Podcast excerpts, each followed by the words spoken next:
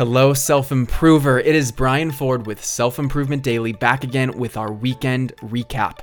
Now, let's review. Monday, we talked about dumb luck and how the lucky things that happen to you are far from random. There's a larger plan in place, which you often can't perceive, but a more appropriate way to relate with these random phenomena are by thinking of them as divine coincidences and not just a matter of chance.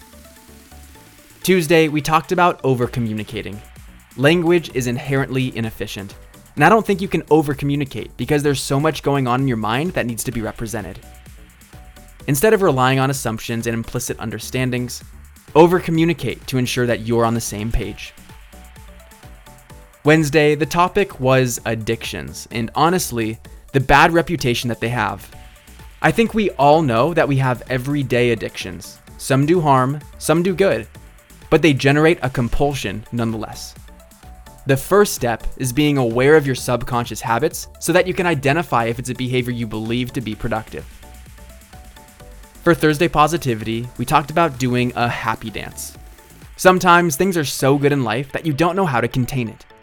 The body's most natural way of dealing with a strong emotional experience is expressing itself, and dance is often the primary outlet of doing so. Then on Friday, I reflected on a thought I heard from Simon Sinek about viewing life's shortcomings as falling rather than failing. We only have one word for failing, which is too narrow.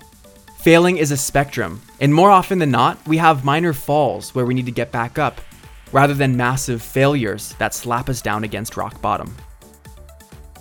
That's it for this week, and there's no self improvement sit down tomorrow, but instead, I've got some big announcements for you that I'm excited to share.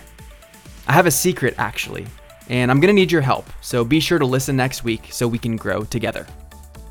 Thank you for listening, and I'll see you next time on Self Improvement Daily.